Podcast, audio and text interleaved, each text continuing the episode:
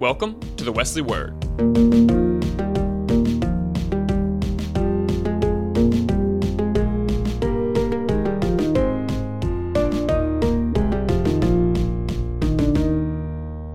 Hi, I'm Zoe Verostek. I'm a senior health science major with minors in French and Youth Development Studies. Um, then after graduation, I'm going to medical school. Um, and so on the next slide is just pictures of um, my family, friends, and just people who mean uh, a lot to me and have made a big impact on my life.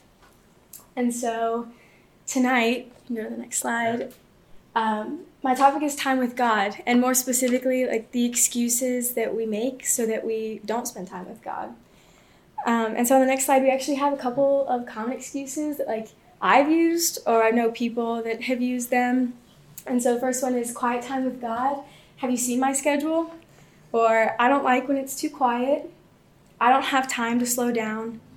I'll feel better if I get through my to-do list first, or I'll do it tomorrow. And there's a bunch of other excuses. Um, but basically, the point is that it's so easy to make an excuse for why you can't spend time with God or why you don't spend time with God. Um, and I've personally dealt with this a lot because I want to go to med school. And so it's been so much, like so many things that I need to do to get to that point while also maintaining like family responsibilities, keeping friends, and just being a part of clubs. And so this really kind of hits home for me, um, and I hope it hits home for some other people as well. Um, and so on the next slide, I'm actually going to talk about three different stories from the Bible. Uh, we're going to start with Martha, which was our scripture reading between the second and third songs. And so basically, I mean, you heard the story, but Jesus was coming to Mary and Martha's home. And when he arrived, Mary just sat down and she decided that she was going to talk to him. Um, but Martha decided, you know what? I have a million things I need to do. I need to get the house ready, get the food ready, make sure everyone is just being taken care of.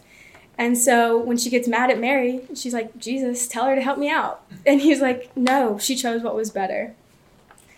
Then we're going to talk about Job, specifically in Job 15. But Job is a very um, great Christian. He was very faithful to the Lord, and the Lord was very faithful to him. But unfortunately, he had some bad things happen, and he ended up losing his wife, uh, his children, and just a bunch of other things.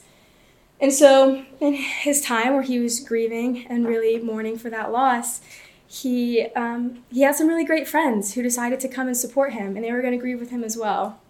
But when they arrived, they decided that they would be like, you know what, you really aren't that good of a Christian. Like God wouldn't abandon you if um, you had been doing all the right things.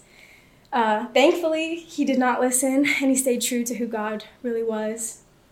But then we're going to talk about Jonah. And Jonah was called by God to preach to the people of Nineveh. And Jonah was like, heck no, I will not be doing that. And he ran away as fast as he could. Um, that bit him in the butt because he got caught in a storm and f- swallowed by a fish. And he was there for a couple days when he realized his mistake. And so God helped him get out of there. And he did go preach to Nineveh, and he helped save a bunch of people's lives and turned a bunch of people to God. And so, what's the point of me telling you all of these stories about these three people? What do they have in common? They all used excuses as to why they needed to be away from God. Um, Mary or Martha was so busy with her schedule that she just didn't sit with God, and He was in her home, and he just she just decided not to. Job had amazing friends who were there to comfort him, but they distracted him from who God truly was. And Jonah was just flat out scared of what God was truly calling him to do with his life. And so I think this is really similar to what we as college students do.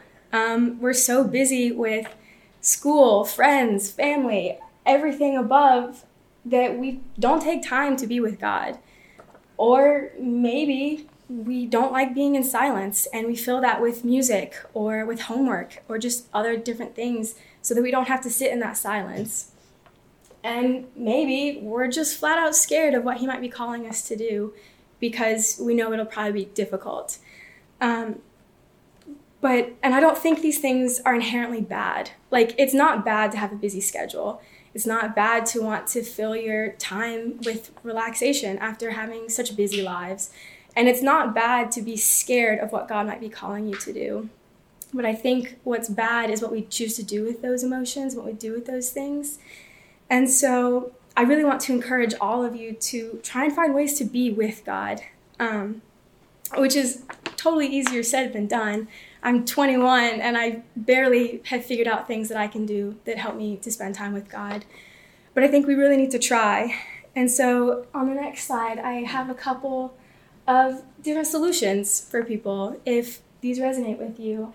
And I really want to emphasize you do not have to spend hours a day with God. Like that's that's difficult to do. Like really it, it could be just a 30 second prayer every day and gradually you build up to a couple minutes. Or maybe you decide to go for a walk outside and you just turn the music off and you decide just to walk and speak with God while you're there. It could be as simple as writing down a scripture on a sticky note and reading it as you pass it throughout the day and just thanking God for that scripture. Or it could be finding a devotional that you read a chapter a week, or maybe even a gratitude journal. But there's so many other possibilities. There, there's so many things you can mix and match to get to um, something that really resonates with you and something that really works for you. But we really need to try. We can't use these excuses anymore to stay away from God. And so on the last slide, I have a couple questions. We don't need to talk about them now, but I really want you guys to think about them throughout the week. And it's just which of these three people from the Bible do you resonate with the most? And what do you use as an excuse to stay away from God? And then finally, how can you practice more ways to be with God? So if you'll bow your heads with me, I'll pray. Dear Heavenly Father, I thank you so much for this day and for allowing me to speak and really talk about what I've learned these past four years in college and throughout my whole life. Uh, I pray that this really resonates with some people and that they um, can build their relationship with you. In your name I pray, amen. The Wesley Word is a production of the Clemson Wesley Foundation. For more information about Clemson Wesley, check out our website or follow us on Facebook and Instagram. Until next time, get out there and love your neighbor.